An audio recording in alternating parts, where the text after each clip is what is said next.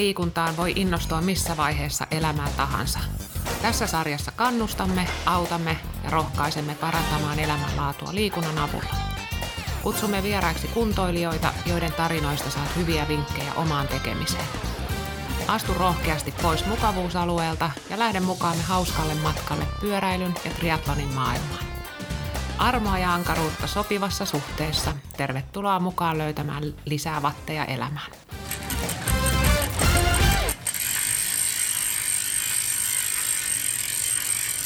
No niin, ja tänään Vattipodissa vieraana Joonas Heimonen eli Jontte. Jontte on kohta 30-vuotias kahden pienen tytön perheen isä ja yrittäjä ja tunnen sut äh, oikein semmoisena tosi ystävällisenä ja auttavaisena ja rauhallisena kaverina.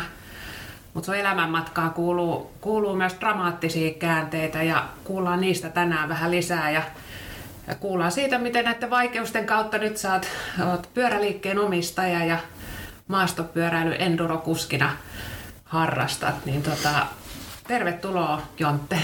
Kiitos paljon. Kerro vähän, mistä saat kotosi ja miten liikuit lapsena? Mä oon kotoisin Helsingistä ja tota, mm, oon liikkunut oikeastaan aina tosi paljon ja pyörällä ihan pienestä pitää ja motocrossia mä aloin harrastaa kolme, kolmevuotiaana joo. Okay. Et siitä lähtien niin kuin ajanut sitä ja oikeastaan ihan niin kuin kaikkea urheilua pienestä pitäen. Muistatko ensimmäisen pyörän? Minkälainen fillari se oli?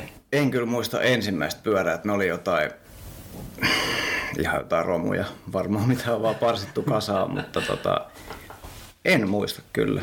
Sitten ehkä siitä niin kuin vähän isompana niin muistan jotain, että oli jopa täysiostopyörä joskus silloin, kun mä olin seitsemän tai kahdeksan, mutta se on tietysti vähän erilaista kuin mitä tänä päivänä. Että. Miten se motocross-harrastus sulle tuli? Oliko se perheessä jo olemassa? No mun isä on oikeastaan ajanut ihan koko aika, kun mä synnyin jo, niin se ajoi jo silloin. Ja tota, no sitä kautta tietysti nähnyt koko aika sitä ja ollut kaikessa mukana, niin siitähän se sitten lähti. Että mä oon varmaan kinunnut sitä omaa pyörää ihan pienestä pitää ja kolme, kolme vuotiaana mä sen sitten niinku sain ja siitä se sitten lähti. Että. Missä helsinkiläiset käy ajaa motocrossia? No Vantaalla, Vantaan rata oli pääasiassa se, missä silloin ajettiin, mutta sittenhän tässä on Sipoota ja Tuusulaa ja tässä lähistöllä on, oli ainakin silloin ratoja paljon, mutta nyt ne on tietysti vähän häipynyt osa niistä radoista. Kuinka pitkään harrastit sitä motocrossia?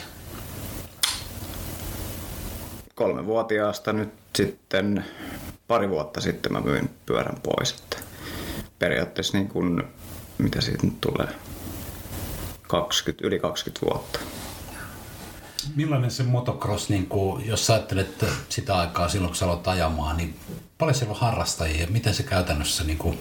No eihän siellä niin kuin ole hirveästi harrastajia, että aika suhteellisen pieni porukka kuitenkin se on. on ja tota, Joo, siis Suomessahan se on tosi pientä, että maailmalla se on ehkä sitten isompi juttu. Ja viikonloppuna kilpaillaan ja sitten painutaan sinne ja onko siinä jotain aikaa jo systeemi vai miten se käytännössä menee? No kisoissa yleensä, no sekin tietysti vähän riippuu missä luokassa ajaa, mutta niin kun yleensä lauantaina sitten oli niin kuin aikaa jo te harjoitukset ja sitten sunnuntaina kilpailut. Vähän riippuu luokasta, missä ajaa.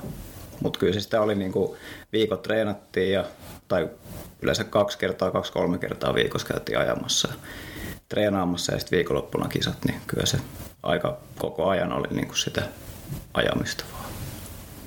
Ja sä pärjäsit tosi hyvin. No joo, siis mulla on Suomen, no, Suomen mestari mä olin junnuissa ja sitten aikuisissa pronssilla se on niin kuin paras sijoitus, että riittää mulle. Ai Suomen mestaruus riittää sulle? joo.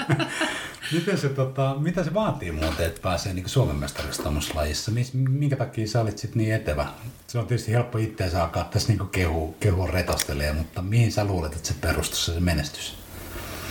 No en mä tiedä, musta tuntuu, että mulla on varmaan lahjoja aika paljon niin kuin että kun suoraan sanottuna en ole ikinä ollut hirveän kova treenaamaan, että se on ollut sitä niin kuin lajiharjoittelua enemmänkin, että sitten tietysti len- lenkkeily jonkun verran jossain vaiheessa aika paljon ja näin, mutta se oli aika semmoista hetkellistä, että, että melkeinpä niin kuin vaan ajanut oikeastaan, että sitä kautta se sitten vaan, se ja sitten ehkä lahjat, niin sieltä se sitten tulee. Että maailmalla toki sitten vaaditaan paljon enemmän. Että.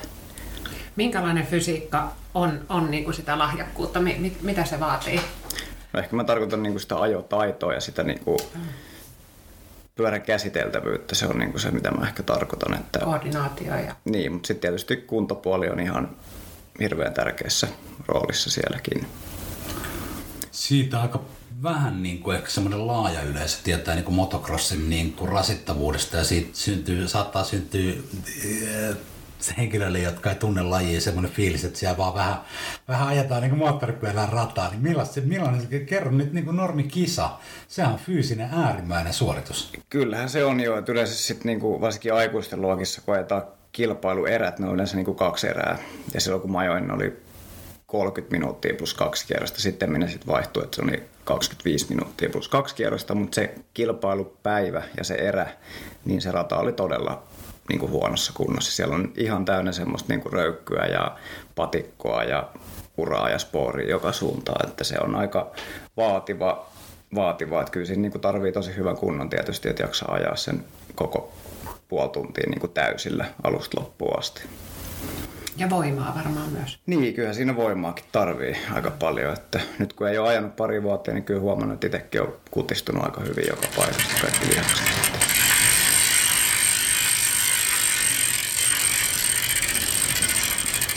Sitten tota, tämän ä, aikuissarjan pronssin jälkeen tuli, tuli totaalinen stoppi. Joo, se oli oikeastaan niin kuin viimeisin kausi, missä mä olin just pronssilla, se paras kausi, niin siitä seuraava kausi sitten, se oli ihan niin kuin kauden alussa oltiin Virossa treenaamassa ja, ja se oli niin kuin se kausi, mistä mä itse odotin ehkä eniten, niin kuin, että nyt on näytön paikka ja näin, mutta sitten sit tuli Virossa kisoissa pieni käänne ja tapahtui aika pahakin loukkaantuminen. Että. Mitä se tapahtui? Se oli tota ihan alkukierroksilla, olisinkohan mä ollut tokana siinä silloin ja sitten tuli kierroksella ohitettavia, eli ajettiin niin kierroksella kiinni jo. Sitten niitä hitaampia ja sieltä sitten, no mulla on aika hatarat muistikuvat siitä, mutta mä menin, no GoPro-kuvaa mulla on siitä, että sen verran mä tiedän, että, että mä menin siitä hitaammasta ohi ja seuraavassa hyppyrissä se, että jotain, joku tuli sitten mun niskaan. Mä en vieläkään tiedä, mitä siinä tapahtui, mutta ilmeisesti niin kuin hyppäsi suoraan mun niskaan sieltä toinen kaveri jostain syystä. Ja sitten sit se oli menoa sen jälkeen, että siitä on aika sekavat muistikuvat siinä vaiheessa. Siis tommonen, jos nyt oikein ymmärsin, miten se tapahtui, niin kun tulee niskaan, niin se tulee se niinku pyörineen kaikkineen sun päälle ja, ja sä kaadut tietysti siinä yhteydessä. Joo. Käytännössä sieltä niin kuin moottori edellä tultiin mua niskaan, niskaan ja se kaikki sitten tapahtui niin nopeasti, että mä tajusin vaan seuraan kerran, että mä makaan selälteen maassa ja mä en tunne mun jalkoja ollenkaan. Et se oli ehkä se niin kuin eka semmoinen muistikuva, mitä mä muistan. Siellä radalla. Ja radalla, joo. Siis fiilis, että sä makaat siinä radalla ja sä kelaat, niin kuin, että hetkinen, mä en tunne mun jalkoja, niin Niitä... kiseltään niin kuulostaa aika hurjalta. Joo, niin tai mä en tuntenut mun jalkoja, mä tunsin semmoinen ihme haamutunne, että mä tunsin, että mun jalat on niin kuin, polvet on niin kuin mun suussa. Mä tunsin, että mä oon ihan kippuralla siellä, mutta sitten mä katoin, niin mä makaan ihan jalat suorana kuitenkin, että se oli aika, aika hämärä tunne kyllä.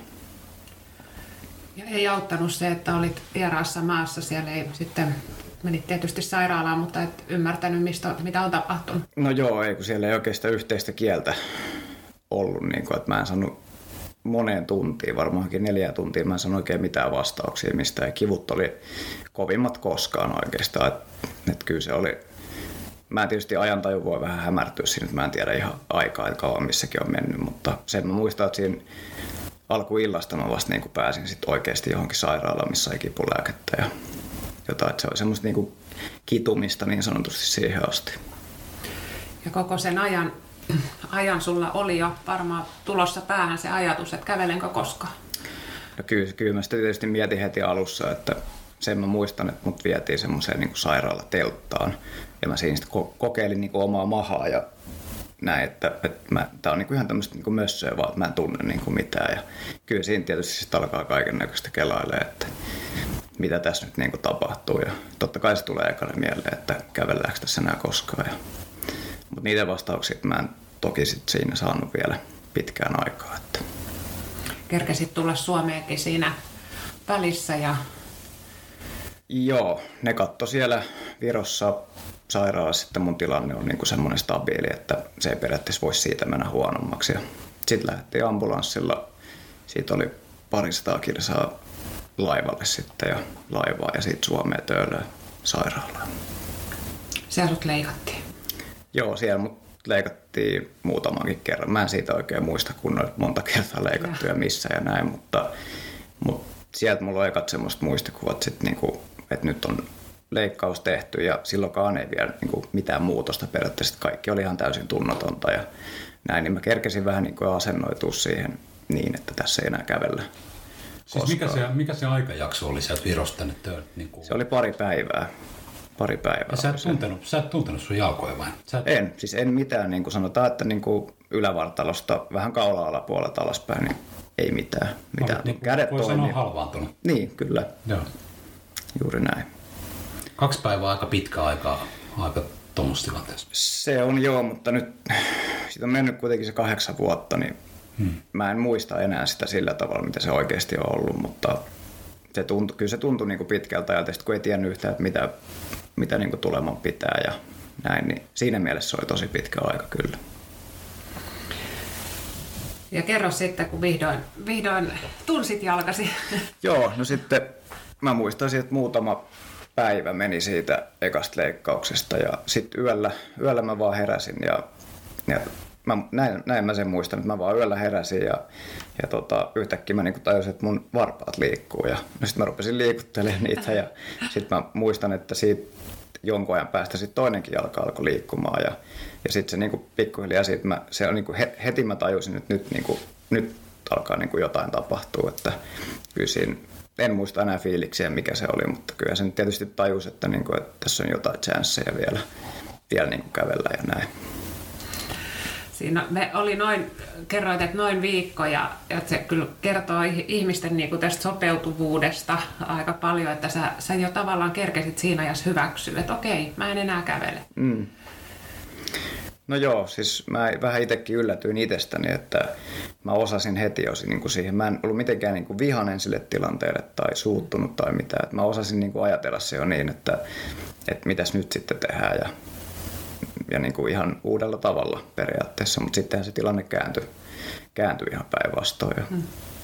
Itse asiassa sitten siinä, siinä, kun ne jalat alkoi tuntumaan ja näin, niin sitten ei mennyt montaakaan päivää siellä sairaalassa, kun mä tilasin itselleni jo tämmöisen pikkumopon, eli niin kuin semmoisen vähän pienemmän, pienemmän niin kuin crossipyörän periaatteessa, millä pääsee vähän niin kuin kikkailemaan ja näin, niin se niin kuin tapahtui jo heti, että en mä sitä niin kuin lajia ollut lopettamassa vielä siinä vaiheessa ainakaan. Että. Just. Mitä sä luulet, että mitä toi onnettomuus jätti sulle niin kuin henkisesti tai fyysisesti? No fyysisesti tietysti mulla on vieläkin toinen jalka niin kuin tunnoton, mutta se nyt ei, tai niin kuin pintatunto on hävinnyt, mutta se nyt ei voi sanoa, että se on todella pieni juttu, että se ei, niin kuin, ei se vaikuta mun elämään oikeastaan millään lailla, että tietysti selän kivut, ne on niin kuin ehkä se pahin fyysinen, mikä sieltä on jäänyt, että niiden kanssa niin kamppailen vieläkin ja vaihdellaan eri lääkkeitä ja eri systeemeitä, millä ne saa kuriin, mutta ei nyt ainakaan vielä näytä siltä, että mitään semmoista pysyvää ratkaisua olisi löytynyt. Et ehkä henkisesti sitten niin kuin, no se omalle päälle oli aika kova tälli sille, että, että ehkä niin kuin ajattelee paljon enemmän nykyään, jos harrastaa jotain just niin kuin pyöräilyä ja näin, niin tulee enemmän ajateltua, että mitä jos mä ajan vaikka tosta ja mitä jos käykin noin ja näin. Ja, että ehkä niin kuin ajattelee liikaa. Siihen saattaa vaikuttaa sun kaksi pientä tyttöäkin. No se on tietysti joo, että et on se nyt elämäntilanne muutenkin muuttunut niin paljon siitä, mitä se silloin oli.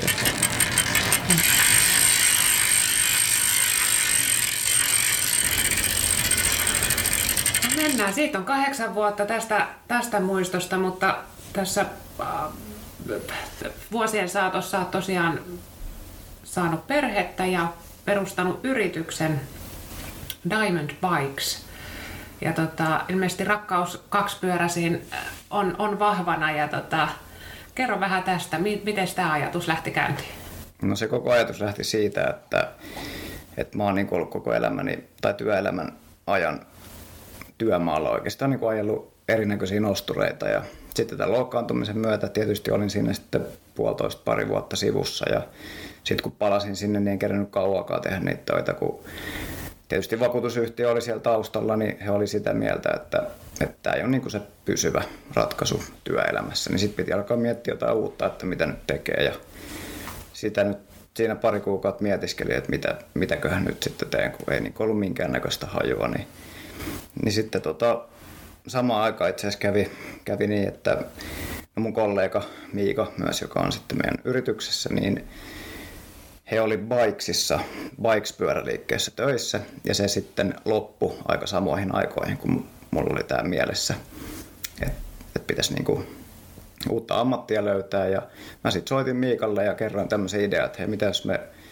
niinku perustettaisiin pyöräliike. Ja, ja si, siitä meni sitten niinku vuoden verran meni, että me sit alettiin sitä oikeasti tosissaan miettiä ja olisiko se nyt ollut joku vähän yli vuosi siinä meni, että sitten se niinku oikeasti lähdettiin perustaa sitä.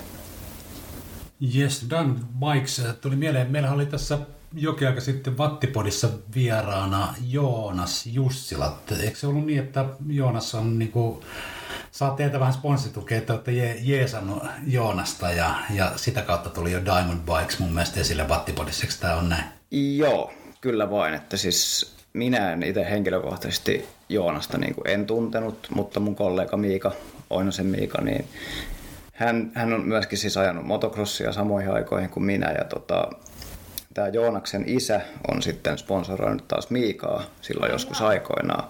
Että sieltä se sitten niin kuin, sieltä se lähti oikeastaan suoraan, että ei siinä mitään muuta syytä sitten ollut. Ja Joonas on tietysti taitava kuski, niin sitä myötä, myötä se lähti sitten. Sieltä Diamond Bikes nimi on tuttu. Missä päin teidän myymälä sijaitsee? Miten te päädyitte niin just sinne? Oliko se vanha Bikesin myymälä vai miten? Ei ollut, ei ollut Bikesi siihen mitenkään liitoksissa. Että, no me nyt etittiin alkuun kyllä Tikkurilasta, Tikkurilasta ja Tammistosta päin liiketiloja, mutta ne sitten täytyy ihan suoraan sanoa, että hinta ratkaisi sen kyllä tässä tapauksessa. Että kun sijainti on kuitenkin Tuusula, meillä on siis nyt tässä Moukarin kujalla Tuusulassa Sahankulmassa on meidän liike, niin se on niin kuin sijainniltaan on tosi hyvä myöskin ja sitten taas vuokrahinnat on niin kuin ihan eri luokkaa. Niin, niin liiketilahinta on niin. tietysti erilainen. Kerros vähän Moukarikuja, mihin, miten se nyt sijoittuu siinä Tuusulassa? Se on, no moni tietää varmaan Sulan teollisuusalue, niin se on niin oikeastaan tien toisella puolella Sahankulman alue, että siinä on paljon näitä kaikkia huonekaluliikkeitä sun muita. Että. Mistä tuli tämä nimi Diamond Bikes? Mä yritin sitä miettiä miettiä tässä, mutta tota, se tuli jotenkin siitä, että me ajateltiin meidän palveluja. Palveluun me ajateltiin heti, heti aluksi, että sen on niin kuin oltava tosi hyvää ja timanttista, niin ehkä se lähti niin kuin sieltä. Sieltä se jotenkin tuli. Joku sanoi sen timanttinen sanan siihen, niin sit sieltä, sieltä se lähti. Että ei se sen kummallisempi ole. Toi palvelu näkyy siellä teidän liikkeessä tosi hyvin, että siellä niin kuin tsempataan asiakkaita tavallaan ja, ja tota, siellä on semmoinen niin loistava fiilis, että oot, mitä te olette siitä palvelumuotoilusta ja asiakaskokemuksen kehittämisestä miettineet vai tuleeko se teiltä vaan niin kuin, se tulee oikeastaan meiltä luonnostaan, että me ei ole sitä niin kuin hirveämmin mietitty, että se on, tulee ehkä siitä vaan millaisia me ollaan ihmisinä, niin me ollaan niin kuin, me, ollaan niin kuin me siellä, että ei me, ei me mitään roolia pistetä päälle tai mitään, että se ei, ei olla puhuttu siitä, sanotaan näitä hirveästi, että se tulee ihan niin kuin automaattisesti. Että. Tuo oli hyvä, hyvä huomio, kun Reetta kertoi mulle, kun valmistauduttiin tähän Vattipodiin, että kun se oli käynyt ekan kerran teillä ja sä kerroit, että muutamassa muussa liikkeessä, ei tietenkään missään järvenpääläisessä liikkeessä, mutta muutamassa muussa liikkeessä, niin oltiin vähän chiikattu, että okei, nainen tulee niinku myymälään ja sitten tota, Reetta kertoi, että no sit hän meni sinne Diamond Bikesiin ja jätkät oli sillä niin heti, että otti sut niin lämmöllä vastaan ja se oli niin aito asiakaskokemus ja nyt tietysti kun sut tapas tässä, niin susta välittyy semmoinen semmoinen, että sä et esitä niinku yhtään mitään, mikä on niinku missä tahansa liike-elämässä niin tosi, tosi hyvä juttu. Oletteko te muuten miettinyt niinku sitä teidän Diamond Bikesin niinku liikeideaa tai, tai mikä se teidän niinku ydinjuttu on kaiken kaikkiaan? No kaiken kaikkiaan se lähti vaan siitä, että me ollaan pyöräliike ja me halutaan tarjota kaikille niin kuin jotain. Että en mä sitä oikein osaa sen, sen tarkemmin niin kuin sanoa, että, että tota, tietysti meidän liiketoimintasuunnitelmassa lukee vähän eri tavalla, mutta mä en nyt osaa sitä niin kuin sieltä suoraan kertoa, mutta tota, et, et aika paljon kaikki on mennyt niin kuin omalla painollaan tähän asti. Että. Mutta onko se pääasiassa niin kuin maastopyörää? Se on pääasiassa niin kuin joo, että kyllähän suurin osa meidän asiakkaista koostuu maastopyöräilijöistä, mutta siellä on sitten paljon ihan, ihan niin kuin tavallista pyörää ja ihan oikeastaan yritetään niin kuin saada palveltua ihan kaikkia, että ei ole vaan sitä tiettyä kohderyhmää. Että. Kyllä. Jotenkin, vaikka teillä ma- maastopyöräily varmaan on aika vahvaa, mutta silti kyllä triatlon pyöränkin teillä hyvin saa huollettua.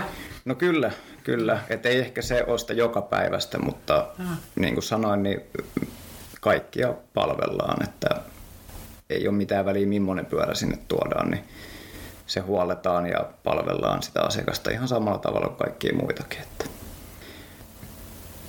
Onko verkkokauppa ihan ehdoton tänä päivänä? Kyllä musta tuntuu, että se on. Että kyllä meilläkin tosi paljon sieltä tulee tilauksia. Että en nyt osaa sanoa prosenttimäärää paljon, mutta kyllä mä melkein sanoisin, että se on ehdoton kyllä. Ja. Miten semmoinen perus, perus tota asiakas, joka kävelee sinne teidän myymälään, niin mitä, mistä se homma niin lähtee liikkeelle vaikka maastopyörän pyörän, tota, valinnassa? No tietysti ekana se lähtee siitä liikkeelle, että mennään kysyä, että millaista pyörää olet ajatellut ja millaista sun ajo on, missä sä ajat ja miten sä ajat ja siitä se niin kuin lähtee tietysti. Että eka kartoitetaan se, että millaista pyörää lähdetään hakemaan ja, ja sitä kautta sitten se valkenee pikkuhiljaa.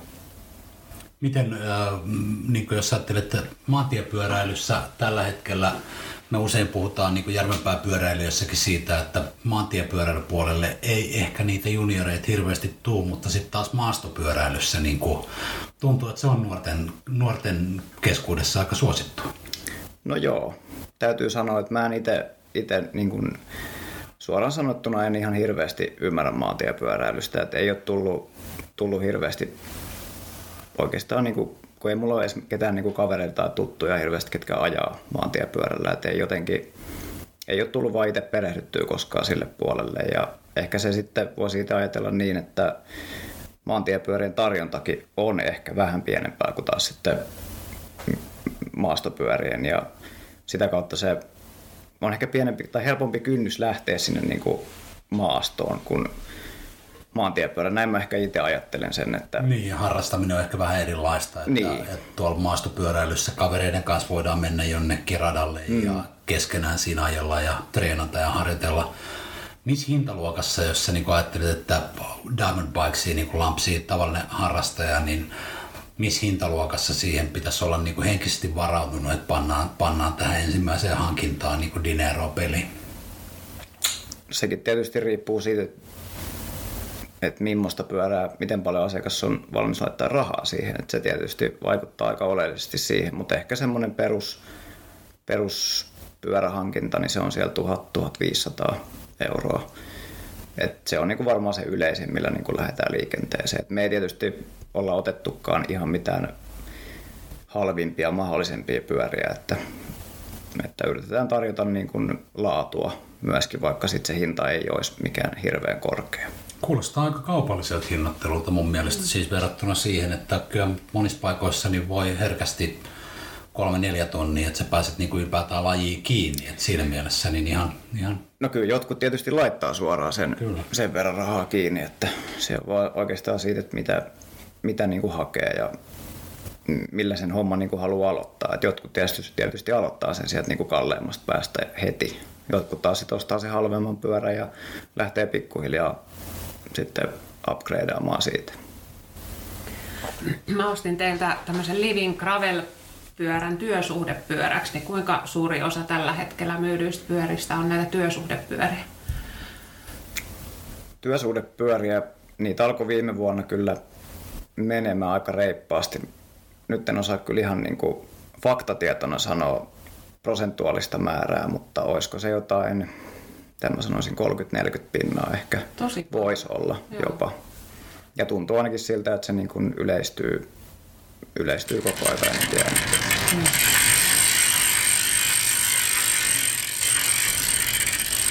Miten toi saatavuus, se puhuttaa nyt paljon, pyörien saatavuus? Saatavuus on tosi huono oikeastaan niin kuin kaikilla merkeillä. Että tietysti pyöriä saadaan, mutta ne määrät ei ole, ei ole läheskään niin isoja, mitä ne normaalitilanteessa olisi. Että sanotaan näin, että alkukauteen niitä pyöriä riittää vielä, mutta sitten, sitten niin kuin kesän mittaan niin kuin voisin ajatella, että nopeasti kevään jälkeen niin ne tietysti ne suosituimmat pyörät, niin niitä ei vaan ole saatavilla. Että mikä tilanne on tällä hetkellä, että jos mä lampsin teidän myymälään, niin löytyykö, löytyykö peli alle saman tien?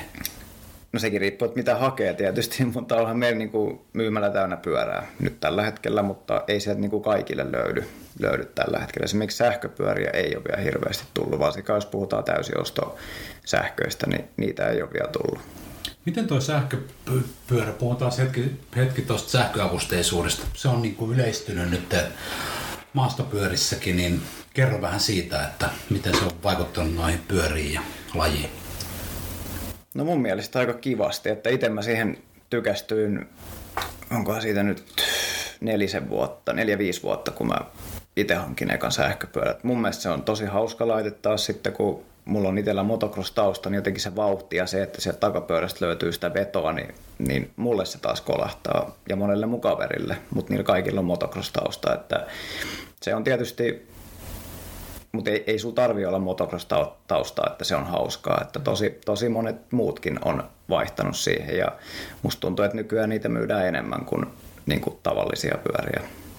Että se on aika jännä, jännä laji. Se on tosi hauskaa ja kun se on niin, niin kuin periaatteessa, että se, miten mä sen nyt sanoisin, se on niin kuin, sä pystyt niin hyvin päättää sen, että jos sä haluat vaikka niin kuin treenata, treenata, niin sä pystyt niin kuin sen avustuksen määrittämällä niin kuin määrittää sen, että millainen se sun lenkki on. Että haluatko sä, että sulla on niin tosi kovat sykkeet vai että ne sykkeet on vähän alempana. Tietysti joissain pyörissä pystyy laittamaan niinkin, että se pyörä pitää itsessään sen sun sykkeen siinä tietyssä, että se vaihtelee automaattisesti niitä avustustasoja. Ja, että kaikkien tämmöisiä on niin kuin mahdollisuutta, niin mun mielestä se on kyllä, se, on, se tulee olemaan tulevaisuutta, mä sanoisin näin. Että. Se ei ehkä ole semmoinen kysymys, herkästi ajatellaan sillä tavalla, että joo, sähköpyörällä, että sun ei tarvi niinku itse sit oikeastaan ajaa, mutta mm. sehän ei ole niinku ollenkaan sillä lailla. Se ei ole sillä tavalla, että se on vähän sama kuin jotkut sanoo, että motocross ei ole urheilua, niin se on vähän niin kuin mun mielestä sama asia, että monet ajattelee sen niin, että jos siellä on joku avustava tekijä, niin se on automaattisesti niin, että se ei niin kuin se ei ole rankkaa tai se ei ole urheilua. Mutta kun se ei mene ihan sillä tavalla. Tietysti sähköpyörä painaa vähän enemmän, se on varmaan keskiverto 10 kiloa painavempi kuin normaali pyörä. Tietysti se on vähän raskaampi ja, ja tota, tietysti sitten No, jos puhutaan siitä, että meidän kilpailuissa ajetaan, niin meillä pitää totta kai olla rajoittimet niissä, eli ne on rajoitettu kahteen viiteen, niin sen jälkeen kun sä, aina kun sä poljet, niin se on melkeinpä sen yli 25, niin se on, mm. se on rankka pyörä, kun se on 10 kiloa painavempi, ah. niin polkee sen 25 yli. Sen kyllä voi jokainen itse käydä kokeilemassa, niin se on rankkaa. Mutta se tuo siihen lajiin, niin kuin, mä en tässä ala esittämään mitään suurta maastopyöräilytuntia, mutta se mitä mä oon kuullut, niin se tuo siihen lajiin myös sen, että normaali harrastaja, kun lähtee maastopyörällä ajamaan vähän teknisempiä polkuja, niin se on mahdottoman rankkaa. Se on niin kuin suorastaan mahdotonta. Niin tuommoinen sähköavusteinen maastopyörä tuo siihen lajiin ihan niin kuin uuden, uuden twistin ja päästään sut niin kuin oikeastaan tietyllä tavalla, jos sä haluat, niin helpommalla myös. Kyllä, kyllä, just näin, että tietysti ylämäät muuttuu, muuttuu tasaiseksi ja, ja niin kuin halutessaan, että niissä ei tarvi niin kuin vetää itseensä ihan piippuun, että sä voit pistää avustusta enemmän ja nautiskelet se ylämään ja sitten sä voit myös nautiskella se alamäen, että mm-hmm. se, niin kuin, se mun mielestä niin kuin, mikä se sana nyt on, se niin kuin avaroittaa sitä, sitä niin kuin lajia itsessään mun mielestä tosi paljon, että mutta sitä voi jokainen käydä itse kokeilemassa. Se, sekin on vähän semmoinen mun mielestä, se, se pitää kokea, muuten sitä ei niinku itse tajua. Että meilläkin moni asiakas, niin, niin tota, ne on eka vähän sitä vastaan. Ja sitten kun me sanotaan, että käy kokeilemassa ja näin, niin kyllä se mieli yleensä sitten muuttuu. Että sen hiffaavasti sit, kun on käynyt kokeilemassa sitä. Saako teillä muuten testata, niin onko semmoista mahdollisuutta? Kyllä meillä saa. Että tietysti näinä aikoina niiden testipyörien hankinta on vähän haasteellista, mutta kyllä me annetaan. Pakkohan se on antaa kokeilla pyörät, että eihän sitä, et ei sitä pyörää nyt voi ostaa, jos ei sitä pääse kokeilemaan. Että totta kai annetaan kokeilla. No nyt kun pyörien saatavuudessa on, on haasteita, niin huollon merkitys varmaan kasvaa ja ihmiset huollottaa pyörässä toivottavasti paremminkin kuin aikaisemmin. Onko näin?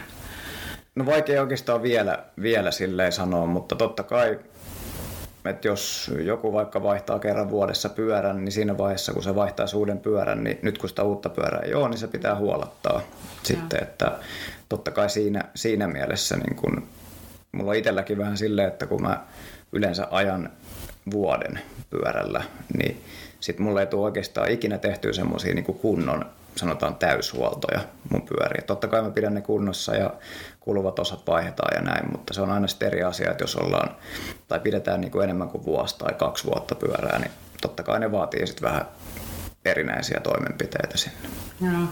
Mulle toi on äärettömän tärkeää, kun mä en tee niin kuin en yhtään mitään. Eh, ehkä huuhta sen lenkin jälkeen. Ja, ja tuota, teillä onkin hyvä palvelu, että tuutte himasta hakemaan ja huollatte. Ja tuota, mitä, mitä, mitä? Hyvin. Siis haette, haette kotolta niin kuin vai? Kyllä, se, se nyt lähti tuossa oikeastaan, kun toi tai silloin kun me aloitettiinkin toi meidän yritys, niin koronahan oli silloin niin kuin oikeastaan just lähtenyt tähän hommaan mukaan, niin tota, kyllä sitten sit me niin kuin mietittiin, että meidän pitää jotain vähän nyt tuoda tähän ja, ja tota, sitten tuotiin semmoinen palvelu, että voidaan hakea asiakkailta pyörät. Ja kyllä tosi moni sitä käyttääkin, että monilla ei ole mahdollisuutta laittaa tai ei ole edes autoa, mihin laittaa sitä pyörää. Että... Eli soittaa teille ja sopii ajan, niin että milloin teillä on mahdollisuus tulla hakemaan ja te Kyllä. ja viette jopa tarvittaessa asiakkaalle takaisin se filmi. Juuri näin. Ja sitten tietysti jos asiakas ostaa uuden pyörän, niin sekin me voidaan viedä asiakkaalle ja kaikki tämmöinen niin onnistuu totta kai. Aivan loistavaa. Mitä te siellä huollossa huomaatte tämmöiset tumpelot niin kuin meikäläinen, niin mitkä on niin kuin yleisimmät virheet, mitä huomaatte, että mitä siinä pyörän pidossa on niin kuin tapahtunut? Mm. Mitäköhän siinä nyt toisi? Tietysti ehkä tämmöisiä ihan yleisiä, yleisiä voi olla, että tietyt kriittiset paikat ei ole niin kuin tajuttu katsoa, että onko se löysällä vai kireellä. Jotkut paikat tietysti, jos on jonkun väärän ruuvin jättänyt löysälle, niin se saattaa sitten aiheuttaa paljon enemmän vahinkoa sinne ja näin. Että kyllä mä ehdottomasti suosittelen, jos ei niin kuin itse tykkää tai osaa tai kiinnosta huoltaa pyörää, niin kyllä sitä kannattaa vähintään kerran vuodessa huolattaa kunnolla se pyörä. Tietysti riippuu paljon ajaa.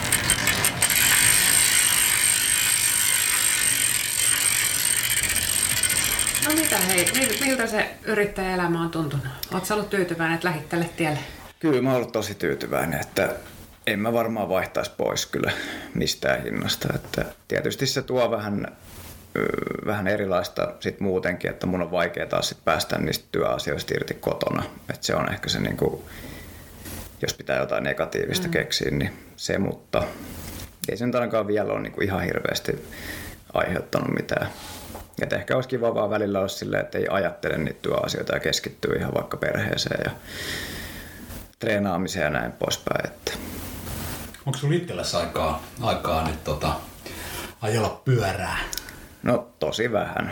Et tosiaan kaksi pientä lasta itsellä ja sitten työajat on niin hölmöt jotenkin, että kun on tottunut itsekin aikaisemmin työelämässä, että pääsee siellä päivällä kolmen maissa jo kotiin, niin nyt kun sä oot sitten vähän ennen seitsemää kotona niin, ja sitten on kaksi pientä lasta, mm. niin se on vähän hankalaa tietysti se niin kuin omien ajojenkin sovittaminen sinne väliin. Että se on ehkä yleensä sitten viikonloppuisin jossain välissä ja sitten ehkä arkena niin iltaisin, kun lapset menee nukkumaan, mutta se on kyllä tosi harvaa, että mä enää jaksan sitten lähteä siinä vaiheessa. Ja.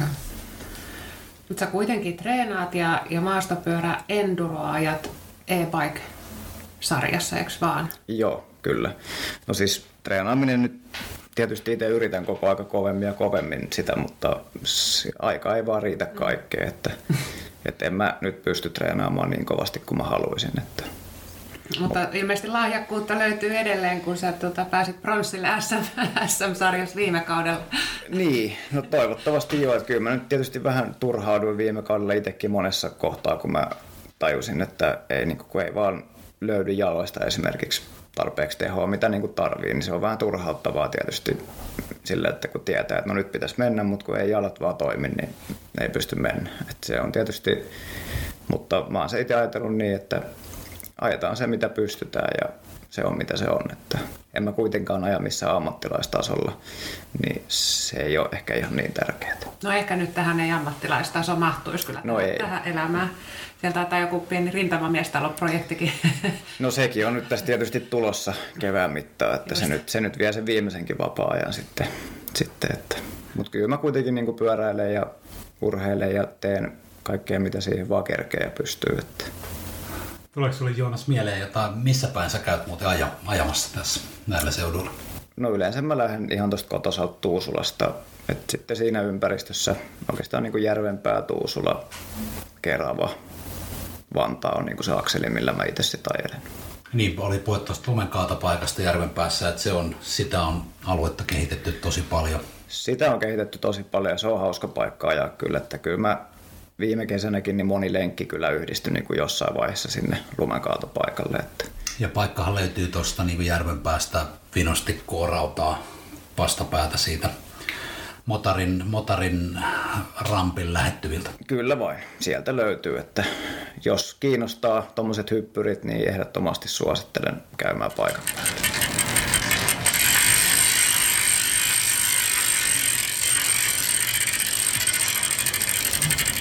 Itsellä tuli mieleen noista maastopyöristä, että niitähän niinku, tai valitettavan paljon järven päässäkin niin varastellaan, niin olisiko sinulla jotain hyvää vinkkiä, niin kuin, että tohon, tohon hommaan, että miten sitä saisi vähän niin kuin hillittyä näin omistajan näkökulmasta? Mm. No tietysti vähän sen pyörän mm, lukitseminen, jos se nyt jättää johonkin ulos, niin ehkä siihen sijaintiin kannattaa vähän kiinnittää huomioon. Että siis sä meinaat, että ihan tuohon niin Järvenpään rautatieasemalle kello periaatteessa 11 ei kannata jättää parkkia ainakaan Ei, olla. että se saattaa ehkä vähän vaikuttaa siihen, siihen tota, mutta ehkä se sijainti, tai vähän nyt katsoa, ettei sinne niin kuin pimeämpään nurkkaan jätä sitä ja ja tota, no sitten tietysti lukko on isossa osassa, että tietysti semmoista lukkoa ei vielä keksitty, että mitä kukaan ei saa rikki, mutta kyllä se nyt tietysti hidastaa jos on kunnon lukko.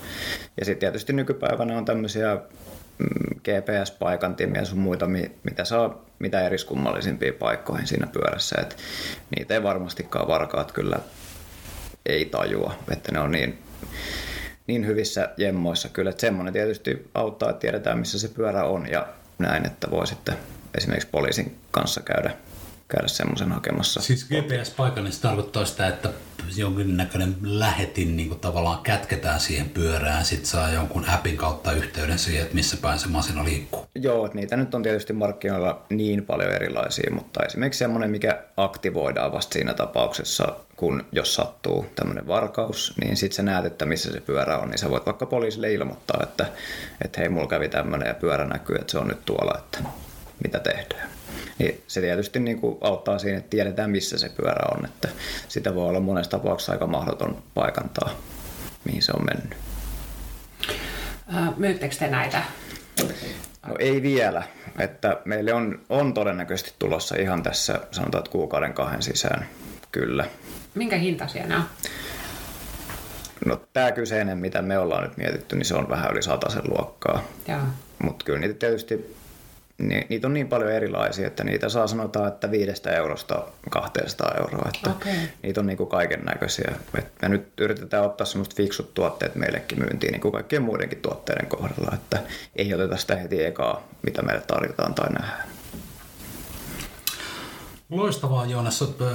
Kiitos, että, että pääsit Mattipodin vieraaksi Diamond Bikes, niin tässä muuta kuin kuuntelee sun juttuja, niin kannattaa tulla sua moikkaamaan, moikkaamaan sinne Moukarinkojalle Tuusulaan ja varmaan saa tulla, tulla niin kuin tervehtimään ylipäätään ostamatta yhtään mitään, mutta sieltä pääsee myös hyvin, hyvin hankintoihin käsiksi. Että kiitos, että olit täällä. Kiitos. Kiitos.